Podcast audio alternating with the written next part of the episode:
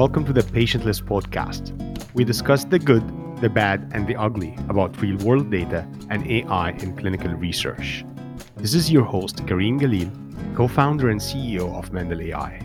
I invite key thought leaders across the broad spectrum of believers and dissenters of AI to share their experiences with actual AI and real world data initiatives.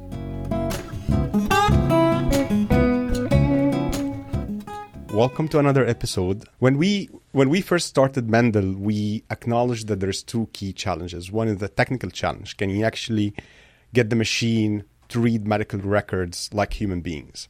The second challenge is actually distribution. Can you convince the market that machines can do that? The state of the AI today is the boy who cried the wolf. So there's a lot of companies that have promised AI, didn't really deliver on those, which makes the job of selling an actually working AI very challenging. So we acknowledge that from the get go. It's like you need to build the tech, you need to build a very unique go to market motion for it.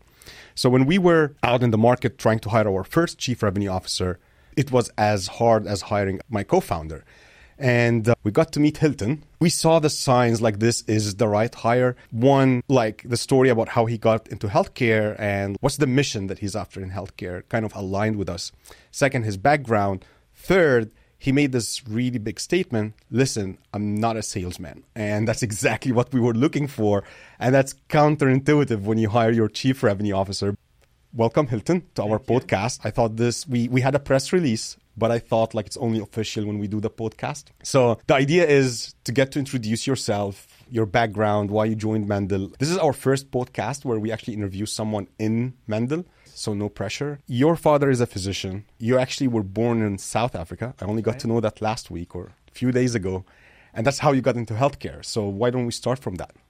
Yeah, sure. Well, my dad actually told me don't go into healthcare. That's exactly what he said. He's a now retired gastroenterologist and I was pre med in college, and he's like, "Do not go in, into healthcare." And I think for him, he loves treating patients. He's great at the the diagnostic parts of it, but actually, the business of medicine got in the way for him. And he said, "Don't." And actually, for a long time, I had nothing to do with healthcare. So I started my career as an executive recruiter. Actually, that's what I did as my my first job. Did that for a couple years. Joined financial technology company after that. I did two real estate technology companies and then post business school, I, I said, well, now's, now's the time. I really want to do something in healthcare. So that's really what I've been doing for the last 15 years now. So it all started by an advice not to get into healthcare. That's what he said, yeah. And he still stands by that. All right. So what was your first healthcare gig? Like how you went from finance to, to healthcare? I believe you were at ZS. Exactly. ZS Associates. My first job there was actually doing qualitative interviews for a multiple myeloma drug. And so we had to do literally 100 interviews with multiple myeloma experts all over the world. And if you've ever done these kinds of interviews before, by the time you get to the fifth one, they become super boring. So you try to figure out ways to make them interesting as much as possible and infuse your own personality into it. I really enjoyed that part because you just end up talking to amazingly smart people on a topic that you had no idea about before, and I learned about multiple myeloma. So, how does that work? Do they first get you up to speed on the clinical aspect of multiple myeloma, or it's only more about like the go to market, or is it a mix of both? It ends up being a mix of both. I mean, if they just throw you in the deep end with your first interview with some multiple myeloma key opinion leader out there, the interview will go really poorly. They will prep you, allow you to speak to some experts, and this was really clinically detailed, the thing that we were doing there. So, you have to be very well prepped for that. So when I first got introduced to you, here is what I was told. I was told like you had a call with the founders of Flatiron, and a few years later, this call ended up with like 1.9 billion dollars almost. so like, can we talk about that? Yeah, which part of it? That sounds like it might be overstated. When I heard that, I thought like, all right, if, if this call ended up by that, let's say he got half percent of this, so I expected you coming in Maybach or some crazy car. So I want to make sure that I give the disclaimer: you're not a billionaire or a millionaire yet. Not yet. I arrived in my 2014 Hyundai Genesis, so really sexy car. What's the story? I know that you were working for Roche, and I believe you were tasked to find unique data assets that kind of changed life for a lot of different folks, including Roche, Flatiron, yeah. yourself, a lot of other people in the industry, actually. Yeah, so the way this happened was I was sitting at my desk at Genentech, and one of my good friends came by and said, They want me to work on this magic database, and it sounds really stupid. I don't want to do it. Do you want to do it? And I was like, Well, that actually sounds awesome. I want to work on that. And so it became this project that I was almost voluntold to do. It was supposed to be a 5% project. And the name of this series of projects was called Workstream 2020. So this is back in 2011, 2012. And somebody smart at Genentech said, there's a whole bunch of things we need to prepare our organization for the year 2020. We think data is going to be an interesting thing. And so my project was data, and they said, go find interesting sources of data that can support this growing oncology portfolio. And one of the first meetings I took was with the two Flatiron co founders. And I believe this was also their first customer? We were their first or second customer at the time. And this was when they were still visiting everybody's. Every meeting I had with them, Nat and Zach were there. They made me feel special, brought me in and out. They were really trying to figure out what their go to market motion was going to be, not only in Genentech, but then how do you generalize that to lots of other pharma companies out there?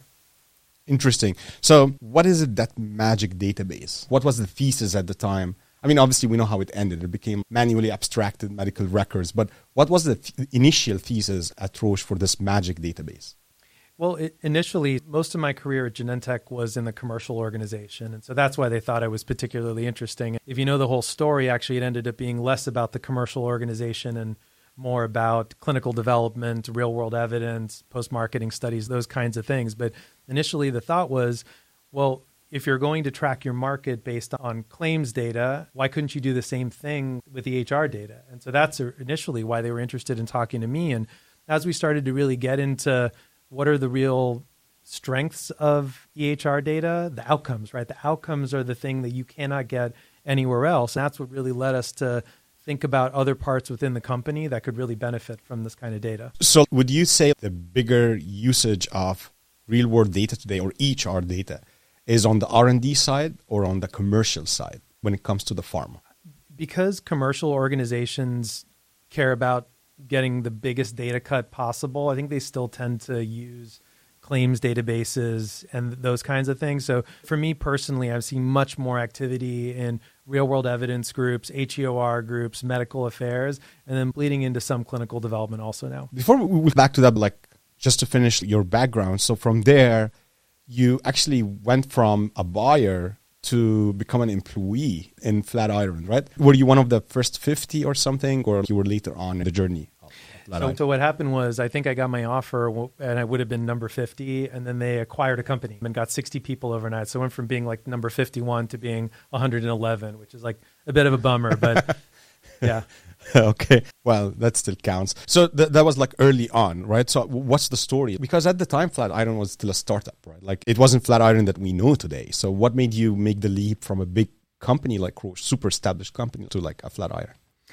a lot of it was how fast you can move. So my special project success for me was defined as I got one SOW in place with an outside partner. And to measure yourself based on that was actually fairly sad for me. So I wanted to move to a place where we could move incredibly quickly. And when I got there, it was exactly as promised.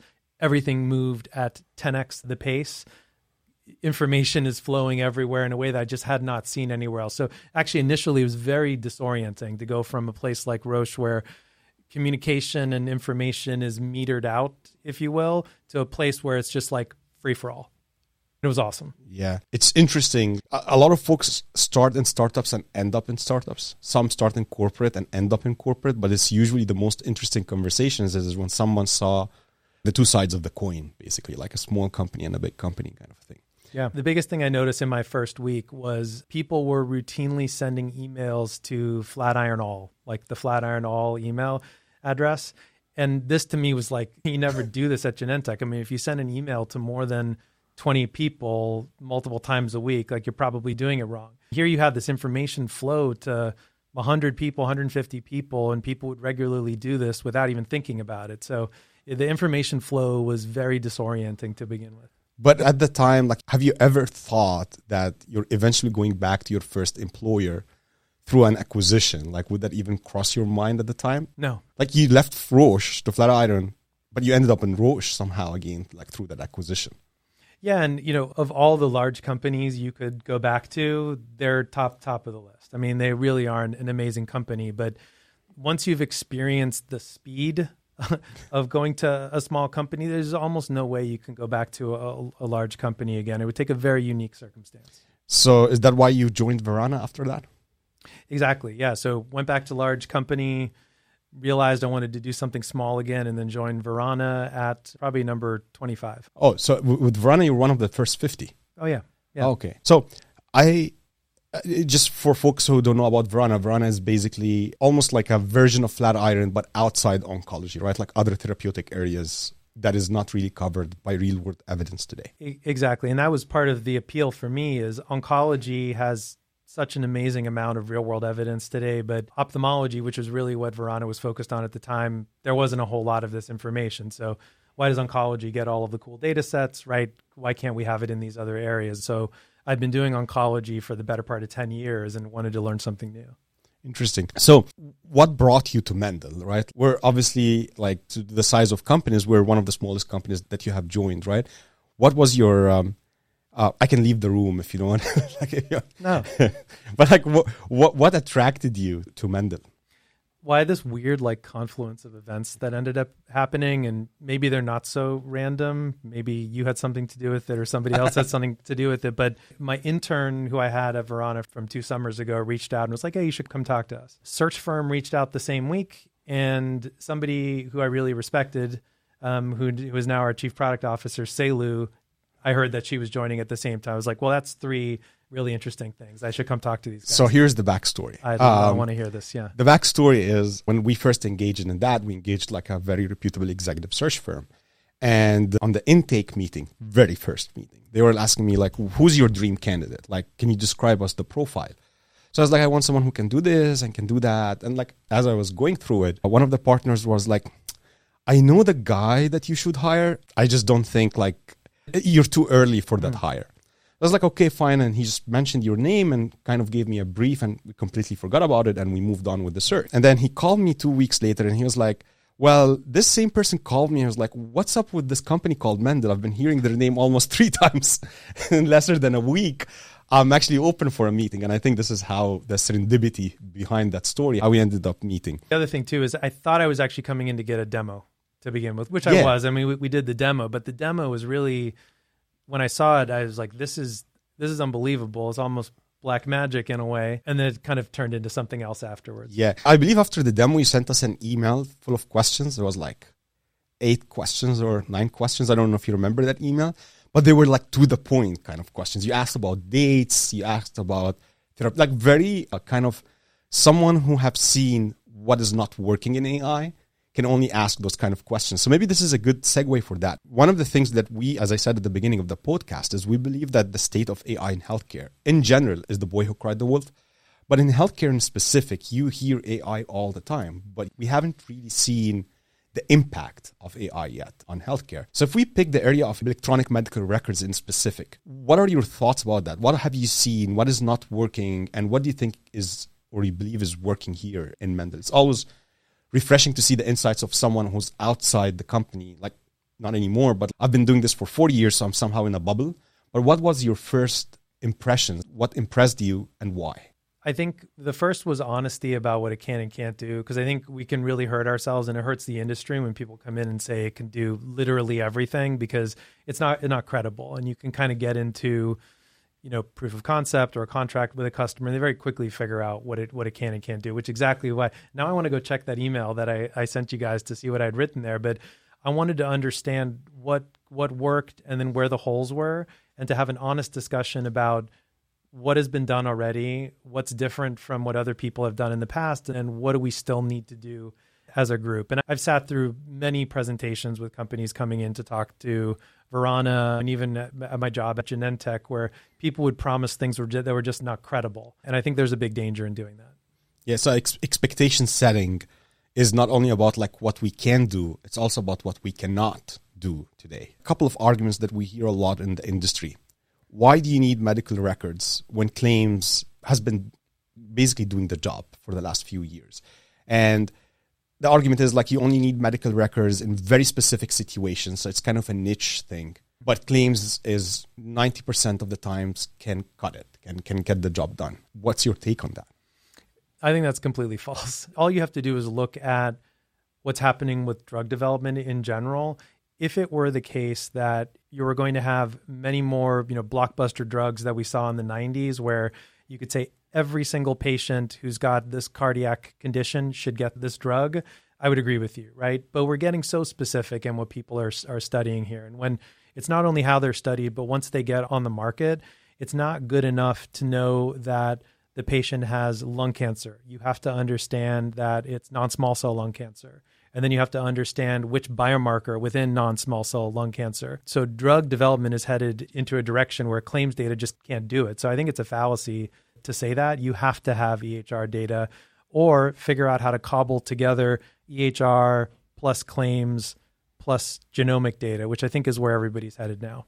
So, when it comes to the unstructured data or the medical records, there has been three kind of schools of thought. One is that the only way to do it is manual abstraction. There's a lot of context, there's a lot of nuances that only humans can capture, right?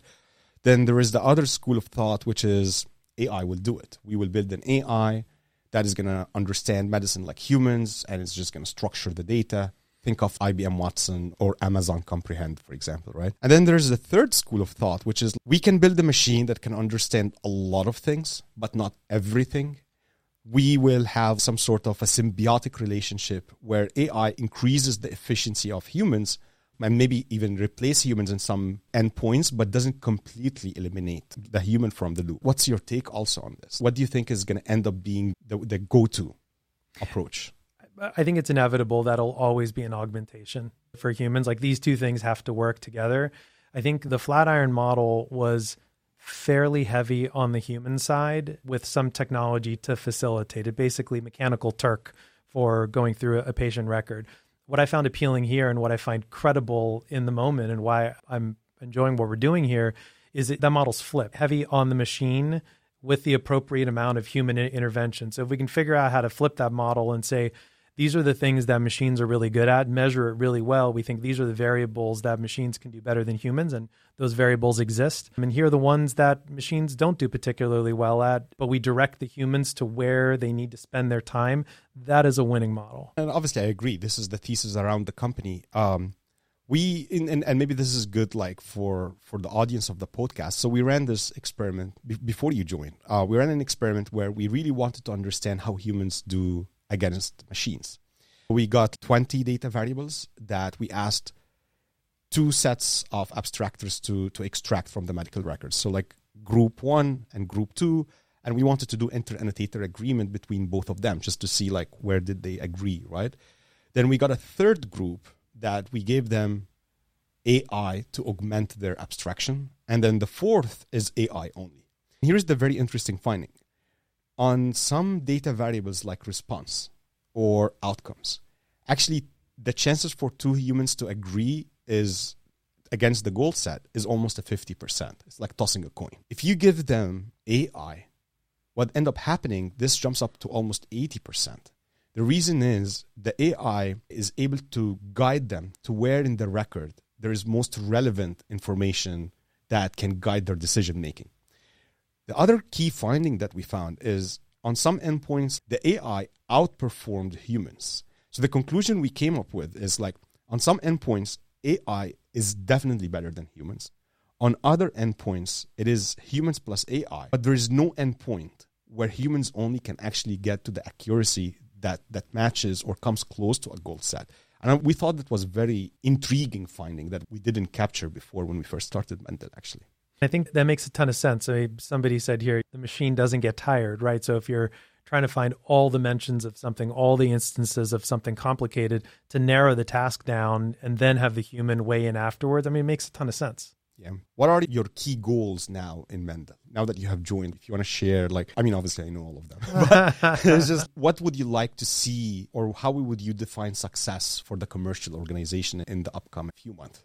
Yeah. So the challenge with the technology that we have is that you can point it at so many different things in the healthcare industry. And as you kind of go in, and this has even been eye opening for me to talk to customers now, the pockets of unstructured data that exist within the healthcare industry, it's vast, right? So it's a bit of a game of where do you go first. What I'm trying to figure out right now is where is the place where we could go to begin with, where we can do the most good and figure out a repeatable way of engaging with customers that delivers them a ton of value and allows us to learn along the way so we don't spread ourselves too thin. So it's really a game of where are we going to go first with this incredibly powerful tool. So obviously the word AI is something that's being repeated in the industry almost every day. When you first joined, I believe Well, Wael is our co-founder and chief science officer, kind of gave you a crash course on AI, machine learning, symbolic AI, like all sorts of like AI things, right? What was the most intriguing or surprising thing that you found out about AI that you didn't know before you joined the company? So I had almost no experience with this prior to coming here. And the most amazing thing about talking to Wael is the examples. The examples he gives, which are the real life examples, you get them immediately. They're so tangible and you can understand immediately why AI will struggle with certain kinds of concepts. But maybe the most amazing thing is the NLP technologies that I knew, at least in the past, pretty rudimentary. It's basically information retrieval. And when you actually walk through some of these examples, you're like, wow. Can you share some of those examples? Yeah. So when Wael showed me is we're trying to understand all of the words in the sentence or as many as possible with the relationships between them. So it's both of them. It's not just individual words, it's all of the words and the relationships, and then try to model those relationships using a variety of techniques. When he showed me examples of what comes out of some of the other systems, it was one or two words that end up being pulled out. And sometimes the relationships between those words don't even come. So to me, I was like, is this is this really what people call NLP? Because it felt like it was just on a search for very specific terms and returning those terms. It actually didn't make sense to me. Yeah, I mean, you find very basic things like fatigue fatigue can be a symptom it can also be a side effect. Yep. So how can the machine actually distinguish between those two things? And actually in the same document it can be both. It can be sometimes a symptom and sometimes a side effect for certain events. As a physician i never thought that fatigue can be such a complex thing because you take it for granted that your human brain can distinguish those almost instantly. But the amount of work that an ai team has to put in just to distinguish a side effect from a symptom is massive yeah. The other thing that I found amazing was how layered all these approaches are for us. I mean, even something as simple as negation, right? You know, Wael has mapped out all of the different ways you could do negation in a sentence. And there's a whole class of algorithms just for that. And you start to look at all of the different ways human sentences and medical sentences are constructed, and you start to pick apart all the different pieces that require different kinds of frameworks and algorithms. That's what he and we have built. It's amazing. So, usually, when we approach a customer, they have a problem that they don't believe what we're saying. Like they believe it's too good to be true. That's like one of our key challenges in every customer interaction. I think when you joined, you had almost the same kind of reaction. So I remember you went in, there was a customer delivery. You actually went in and tried to corroborate the output of the AI with the actual medical records and you wanted to see like is the ai actually as good as it's being promised? But you've also seen some endpoints or you've seen some data variables where you didn't feel that the ai was doing well on. Can you share more on that? What are the challenges that we have today with the product from your own observation and that we're working on yeah, great, great question. So the one that I remember very clearly, and this is not like a class of problems, but EGFR, if you're talking about kidney function, or EGFR, if you're talking about cancer, right? They're spelled the, the same way. One is a lowercase e. Actually, almost every case is going to have a lowercase e. And and so I found this example, and you know, it's a kind of thing you can fix it really easily. And while I pointed out that there's hundreds of these examples out there, so that was kind of one class of issue that I saw.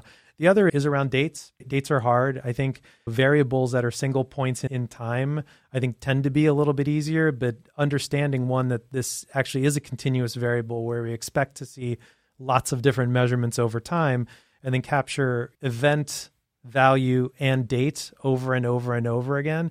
I see that as an area that the, the team's working pretty hard at. One thing that a lot of our customers and potential customers don't understand is the actual difference between NLP and NLU. So it's one thing to be able to extract biomarkers or dates or whatever data variables that you want from a page or from a document. But it's a completely different set of challenges to stitch those together to become a patient journey. Like a patient is is what probably thousands of documents occurring over a span of like few years and you have to extract events you have to extract them and then you have to kind of put the puzzle together so that you understand what happened before what you want to speak on uh, about that yeah that was probably the other major eye-opener event for me to understand you know what NLP technologies t- today are doing. Some of them do a decent job at extracting all of the clinically re- relevant events. And the way I explain it to customers when I talk to them now is, you know, if you were to work with some of those technologies, they will dump 3,000 terms in your lap and basically say, okay, now you customer stitch it all together and turn it into a nice summarized version of that patient record. What was eye opening was being able to take all of those different mentions of a particular term understand the trustworthiness of where all of those terms came from in the patient record and have algorithms that can decide based on the kind of document it is, where it found it, the context in the sentence, and come up with the consensus best answer for it. But take thousands of things and turn it into the summarized version of the patient record that might be only the 30 or 40 data points that the customer truly needs to understand what happened with that patient. That is completely groundbreaking. So you've mentioned earlier we were getting into that thread of things that is not working, right? And you've mentioned there are some data variables that remain very challenging, like dates, biomarkers, and some words that can be understood in different ways. What else? What else do you think is still missing today that Mendel has to be investing and working on?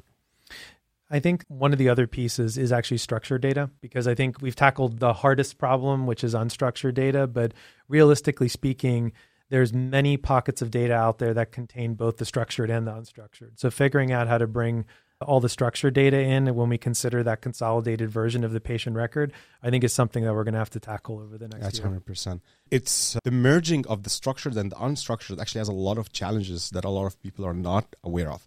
Because sometimes you have contradicting facts, like you have something in the medical records that the patient was not billed for, or something that the patient was billed for that actually does not exist in the medical record. And how to reconcile those is not an easy job. Yeah, it's hard. We talked at some point, well, maybe maybe you say the the trustworthiness of these structured variables, you, you crank those up. And so as the system evaluates it, that's the one it ends up picking. But sometimes you end up having things in the structured data that isn't necessarily right either. So it's hard to know which to go with. So in this day and age, work from home is the standard. Actually, when we were negotiating the offer, we never talked about work from home or work from the office. But I try my best. Like before you join, I'm always the first person to step into Mendel. Like I'm the first person to turn on the boiler and the coffee. And since you have joined, you are the first person to come in. I don't know how you are doing it. Like today, I came in intentionally earlier than every time. Yet I come and I was like, today is the day. I'm going to be the first one. I come in, you are in the meeting room. Like, when do you come to the office? Like, I really want to know that. I normally get in around 7:45 because my, my first meeting is normally at 8 and I figure if I'm not in the car and sitting down here, I kind of miss my window to travel. So, my schedule in the morning, I, I have two kids, two girls, 10 and 13. Try to help a little bit with them in the morning so it's not all on my wife and then I'm out the door. So obviously we have Benny who's recording a podcast. So there's two competing shows in Mendel. There's the podcast and then there is the vlog. And Benny's vlog is more popular as we speak today mm. than the podcast. But one of his questions, I'm going to borrow that question, is who is your favorite employee in Mendel? Oh, man. Actually, easy. Tiago. Wow. I don't understand why is Tiago's everyone's favorite employee. Well, a couple things. So Tiago is actually just for context. Tiago is on our AI team. He just joined. He actually quit his PhD to come join Mendel as one of our first ten AI scientists. Yeah. So he's aside from me, he's first in in the morning. So we always like congregate around the coffee pot over there as we're making our fancy coffee in the morning. Plus, who's got a better accent than that? It's the most amazing accent. So Tiago is originally from Brazil, I believe, right? Everyone likes Tiago. He cost us last month, I believe, close to three thousand dollars worth of like ping ball. What else did we get? Foosball. We got a lot of ball stuff. So we haven't yet hired our first like head of finance. Like he's about to join in a few weeks. And the joke is like spend as much as you want before he comes. And it was a joke, but people are actually taking it serious. You're actually one of them. There was a need for T-shirts here. I got to order the T-shirts. so when you first joined, like I think that was one of your questions, like why no one has any Mendel T-shirt here? And then one day I come in, everyone is dressed in a Mendel T-shirt. I still don't have one, by the way, but like everyone had a Mendel T-shirt. Uh, it was almost like synchronized, like where everyone came into that. I got a form you can fill out if you want one. That's what Benny was telling me. There's like a Google form or something to fill in there. Hey, thank you for being on our podcast, being the first Mendel employee on the podcast. Thank you for joining the company. We're super pumped, and I think there is a exciting journey ahead of us. If you have unstructured data, reach out to Hilton. We need your unstructured data. Yeah, that's hilton at mendel.ai. awesome. All right, man. Thank you. Have a good one. Cool.